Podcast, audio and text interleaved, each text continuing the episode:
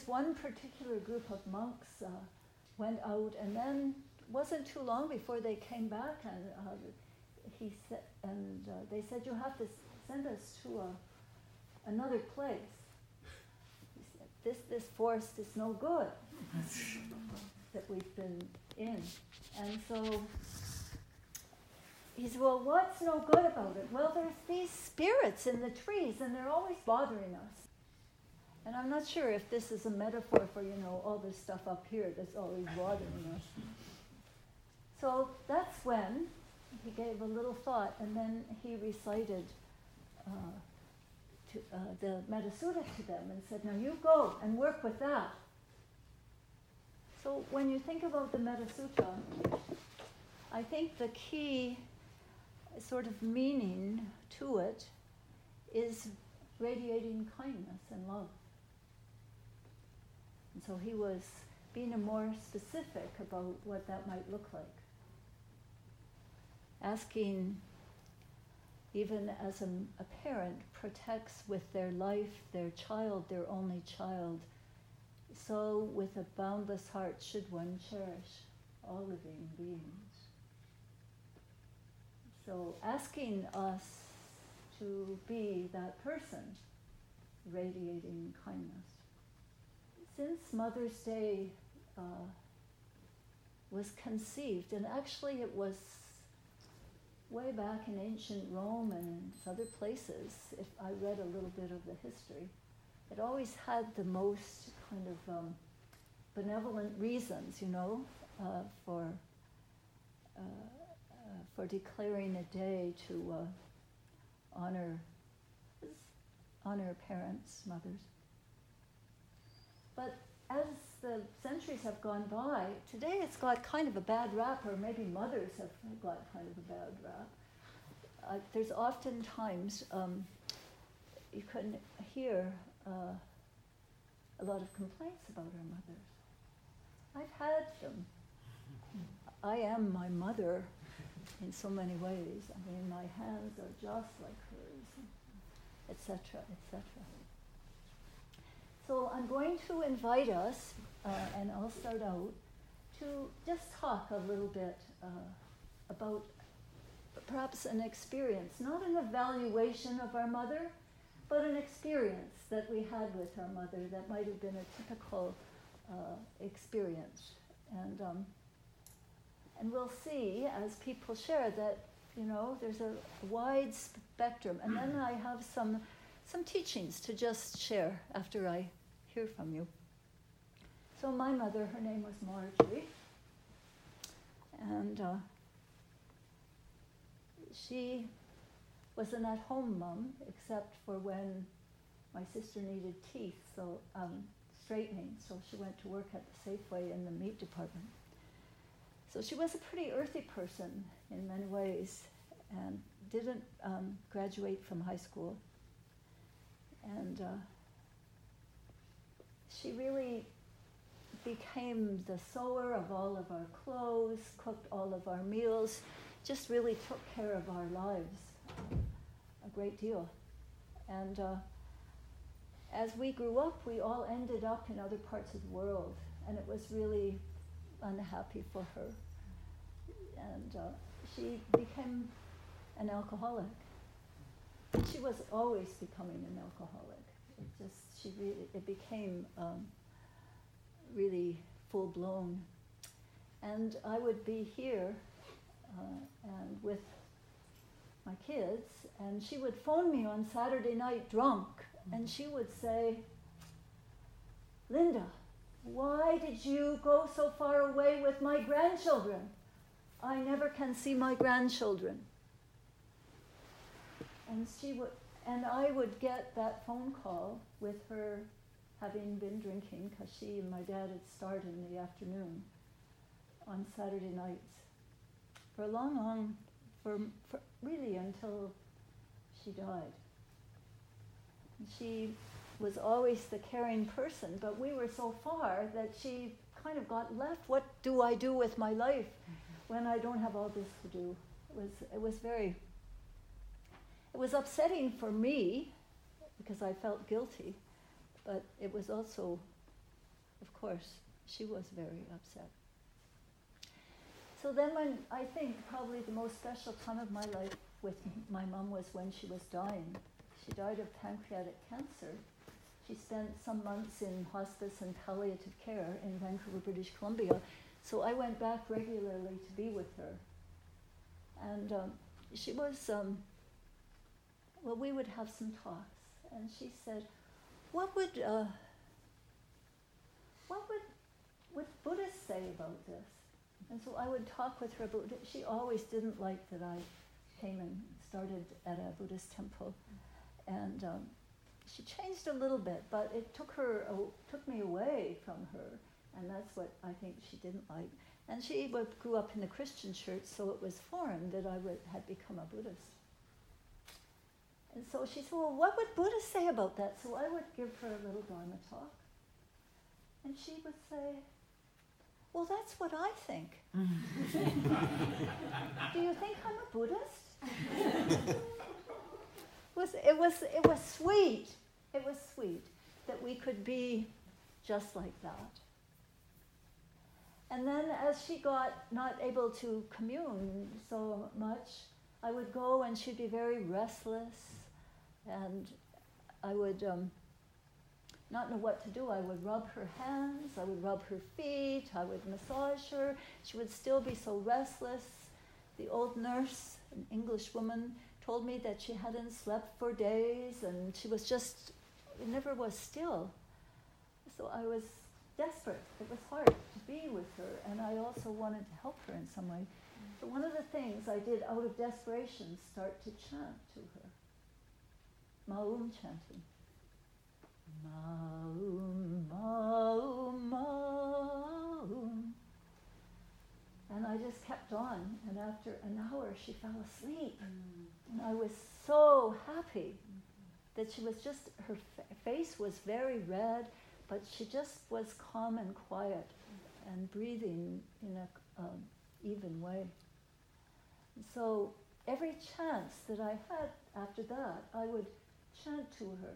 And once she fell asleep, she went sort of into something. When she came back, she said, Wow, the flowers are really pretty up there. Mm-hmm. So wherever she went, whatever happened to her was just, um, was very touching to me. So after that, you know, um, the nurse said, Marjorie, you know, would you like us to get some nice flute music or some harp music now? uh, that your daughter has to go back home because I would go back and forth. And my mom said, No, I want the Buddhist music. and so I, uh, my, my daughters knew that chanting, so when they were with her, they would do it. The rest of my family just sang. And I think it helped because they, the Buddhist stuff was just, in, you know, a little too much for them. So that was so she, I think, died in a really peaceful way. Uh, and a lot of the stuff that had been such, so much, had brought up so much angst between us, we got a little resolved in those last months. And while I could give you all kinds of crazy stories about my, my mom, I just want to share that because I think it's the most special time that we were together. Yeah. So then now it's your turn. You don't have to tell a whole story like mine, just maybe a little incident to help us to see the spectrum of mother. Booming. Uh, my, mo- my mother was uh, from Ohio. She's the youngest of four sisters. They always tried to tell her what to do. So she decided she would never do what they wanted her to do, ever. And she's very stubborn. She moved to Detroit during the Depression uh, she didn't tell anybody, she just moved, because there were jobs there, she got a job teaching. And throughout her life, uh, after my dad passed when I was nineteen, she would just disappear. And, uh, and she, well, it wasn't a bad thing, she would go and visit her friend in San Antonio in Florida, she was retired. And her sisters would call and say, do you know where your mother is? And I'd say, no. Aren't you worried about her? No, she's done this all my life. I'm fine. Well, she might die. Well, yeah. You know, I don't know. She's a survivor. Mm. And I never worried about my mom. she might be in San Antonio, Florida, on the East Coast, and she'd have adventures, and then she'd tell me about them. And that was my mother. So I appreciate that. Yeah. I'm kind of new member, but I have urged to say this because uh, I'm from Korea and my mother is in Korea. Um, my mother was born in a very privileged family, but Korea went through Japanese colonization and Korean War. So even though she was born in a very privileged family, uh, my grandfather couldn't adjust to these changes in the world. So by the time when my mother become uh, 12 years, they become very, very poor suddenly. That impacted my grandmother, because this is serious. I'm gonna, so jump to like, the year passed, like, uh, like 30 years later or 50 years later, my grandmother was losing her memories. So Alzheimer, maybe? So sometimes she recognized people, sometimes she couldn't. And by the time, she was like 80 something, she was pretty old. And I was in high school, and my mother was pretty old, grown up. And then um, by the time my grandmother, her life was miserable. She had 10 children. She was born, of course, in a very privileged family, but she became very poor. She could not send my mother to uh, even junior high. Her eldest uh, son graduated from law school, but two of her children couldn't even go to junior high school, middle school. So my grandmother had all this trauma. And then when she was like, oh, she was normal, she decided to took her life. So my grandmother, my mother's mother, uh, drank the pesticide, and she suffered another week. Mm. And then my mother was there, and then my mother stayed with her for the whole week, watching her mother suffering. But the last day, my mother decided to come home because I was in high school and my brother was in high school. So she was worried about us. So she visited us. And the night, my grandmother passed. But I was not allowed to attend the funeral because the death was tragedy. And I asked around to my cousins, and then my cousin even does not know how my our grandmother died. So it became a uh, family secret, and we never mentioned about it. And then I was in high school. I thought that I was grown up. And then my mother was a grown up. She was my mother, very strong woman, self-made woman. So I never deeply thought about the death of my grandmother. But then, like something changed. I realized that my mother become like part-time alcoholism. Not all the time, but sometimes she did binge drinking, and then she become crazy and out of control. So like our family never, never had any empathy toward my mother. We never talk about our my grandmother's death.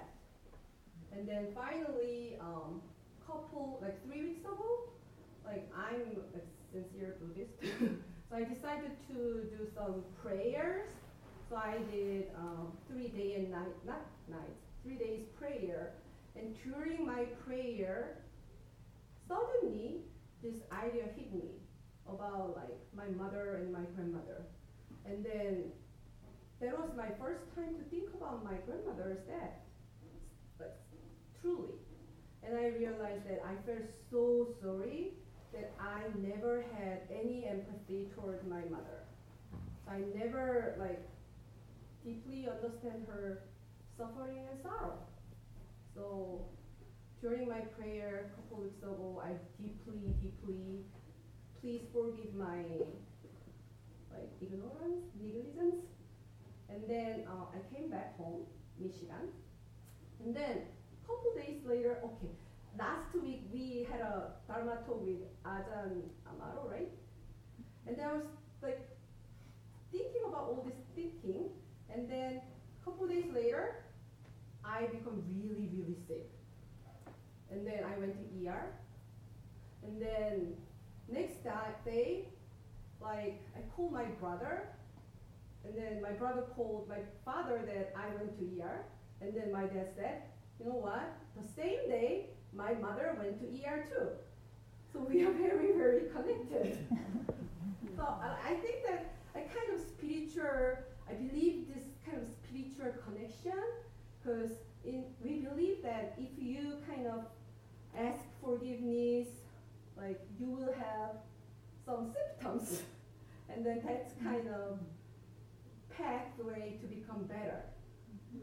We believe that, so I think that my sickness and my mom's sickness is kind of great, like, like sign that we will truly, like at least I truly decided to be my mother's kind of comfort.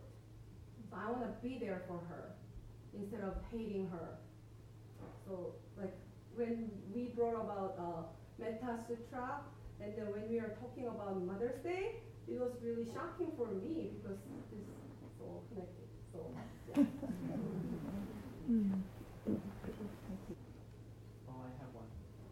Um, so my mother comes from a large Italian family, and uh, there's a lot of Italian culture in her family. So that includes a lot of um, food, a lot of generosity, and um, but the story I want to tell you about my mom is one of deception. So uh, my mother and father have this tumultuous emotional relationship with each other, and um, one of the one of the points of contention was neckties, because my father would stubbornly hold on to these neckties that were way out of date. They were very thin, and they, as far as my mom was concerned, they were totally out of style. And she was always telling to get rid of these neckties because another thing with Italian culture is dressing well. So she didn't want her husband to be walking around with these neckties. And he kept the neckties up in a shoebox in the top of the closet, and he had probably 20 of them.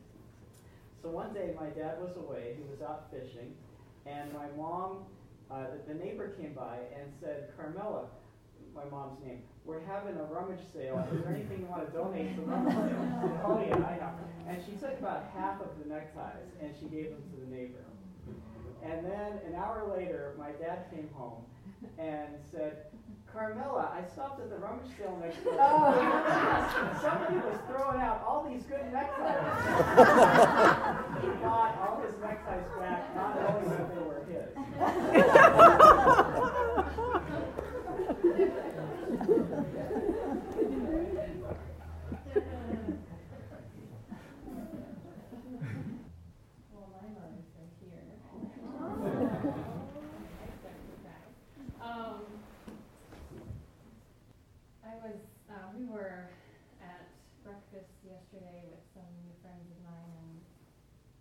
we were at breakfast uh, yesterday with some new friends of mine, and I invited mom to come. And after one of my friends commented, um, he was just watching um, she and I interact about today and what we were going to do and plans, and um, and his comment was, uh, "You're both really generous with each other, and she gives you." a lot of room to lead and to be you. Um, and I was just reflecting on that yesterday, and um, and it struck me because I also have I've known for a long time that I I was am very precious to her, and um, and it just so there's like this feeling of being really precious to my mother. Um, and then I was thinking about his comment and how much room she has given me in my life to go explore and to try on lots of different identities and, and go really far physically, but also like identity wise and spiritually. And I was just thinking, like, how, what that must ask of a mother to um, feel that preciousness. And when you feel something precious, like, you want to keep it close and you want to keep it maybe the way you know it. And um, I just haven't, I've just experienced a lot of freedom, and I just, I don't know, that just makes my own heart like, like, what does that even mean? Like, how do you do that? How do mothers um, do that? And uh, and I think there's like also a feeling of, you know, as I age and she ages, and then I almost feel like maybe there's a reverse thing going to start to happen where I, I now feel this like preciousness and knowing that she'll go far at some point, point. I'm like what that will ask of me to like, you know, let her go, and um, so yeah, there's a lot in there, but it all feels really tender, really tender. I just remember all the Halloween costumes that my mother made for me, sewed, sewed from scratch, and the Batman cape that I wore for a whole year.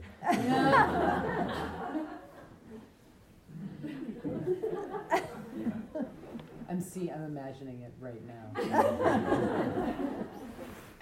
Do you still have it? Can you wear it sometime? It's all little small. Eugene. Uh,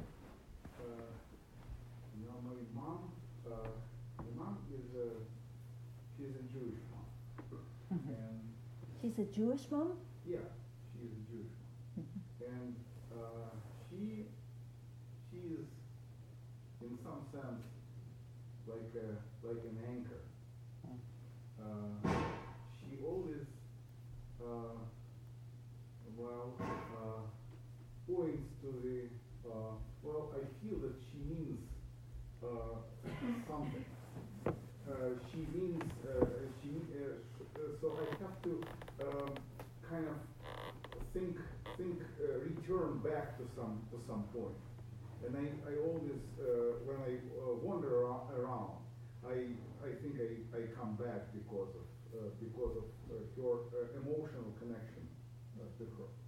And I used to think, uh, well, uh, children always uh, rebel uh, in some sense. And one of the ways I thought about this rebellion was that, uh, well, I think that children always want to separate the, in mom's love, uh, the uh, love to themselves as persons from the uh, reason that they are loved because they are children.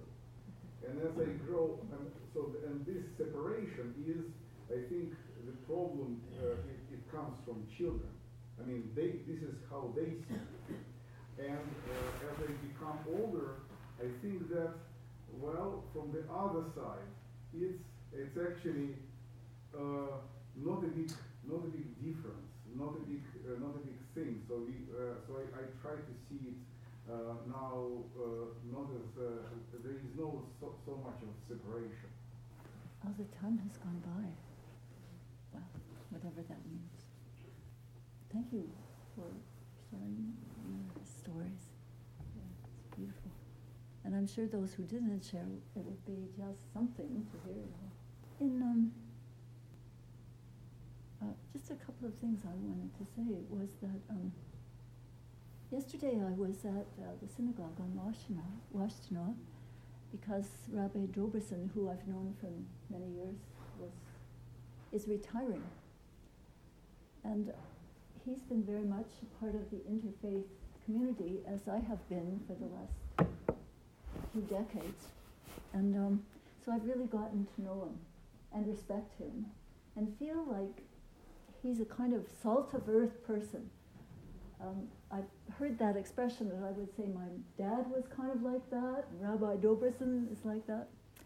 And so one of the congregants, when I arrived, welcomed me and talked a little bit. I didn't go at the beginning about what had happened and uh, how somebody had given a talk about Rabbi Dobrusin and how it had been his strength and depth in Judaism that had allowed him to go into the interfaith community because not everybody chooses to do that and be able to bring such a great deal to it. And so I said to the young man who was speaking to me, Well, I can't agree more. He was really a Saltiver person. And from that, he said, There's something, some letters, and Abby, you can help me with this. Maybe they're on the Torah and there's 36. And it, in, in their tradition of that particular synagogue, um, they say that there are, is a person, a Saltiverse person, just like Rabbi Dobrusin. Uh, there are 36 of them in the world. And that congregation feels for sure that Rabbi Dobrusin is one of them. but he said, what he said was, we are told that we should think that everyone we meet could be one of those people. And so, therefore, you know, look for that. And I said, wow, you know, we have a similar kind of practice in Buddhism. Mm-hmm. It is that we have to think that everyone that we meet could have been our mother. The best of all mothers that we could have had. And so every person then we would look at with that in our hearts and minds.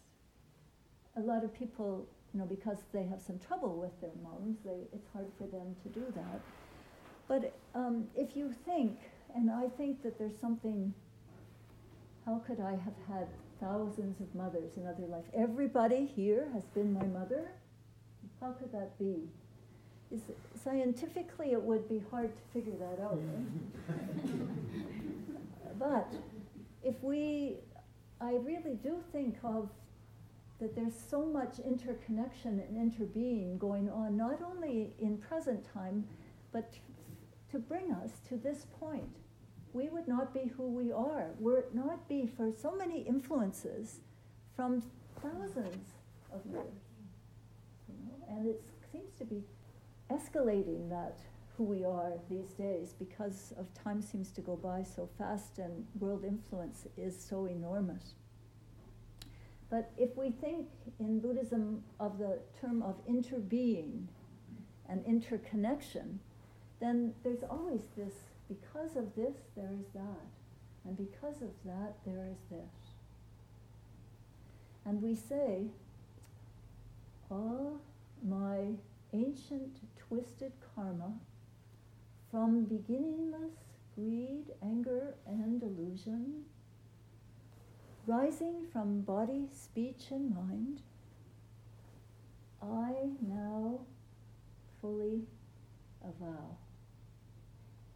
And that means that we are the recipient of, here we stand, of everything that has come before us. That's the repentance gatha. And we say, now we put that anger, greed, and delusion aside because it's so much in our face, in everybody's face. There's another expression. It is gate gate para gate para samgate bodhisvaha. Going beyond, going beyond, going completely beyond the rational mind. So that's a place where all of our thoughts and thinking drop away, they fall short. And in Buddhism, in some parts of Buddhism, we call that the great prajna paramita. The great prajna paramitas. And prajna paramita, that place, is called the mother of all Buddhas. So, from that great spaciousness, from that all, the great unknowing mind, comes our birth as Buddhas. Until then, we are really stuck in all of that greed, anger, and delusion which has come down to us. And so our meditation practice is so important. our practice in community is so important. Our practice with each other is so important because it's always a catalyst for us experiencing prajnaparamita. And that can be the solution. That's what's called radiating love. We learn that when we discover the prajnaparamita. I like what James Baldwin said. You know James Baldwin, wonderful African American person? He's talking about children. For these are all our children. For these are all of our children. We're all mothers, we're all fathers and back and forth. We will all profit or pay for what they become. Mm-hmm. So it's really an an admonition, an invitation to step up to that. And then somewhere came the thing every day is Mother's Day. So let us go forward with uh, that spirit radiating kindness over the whole universe.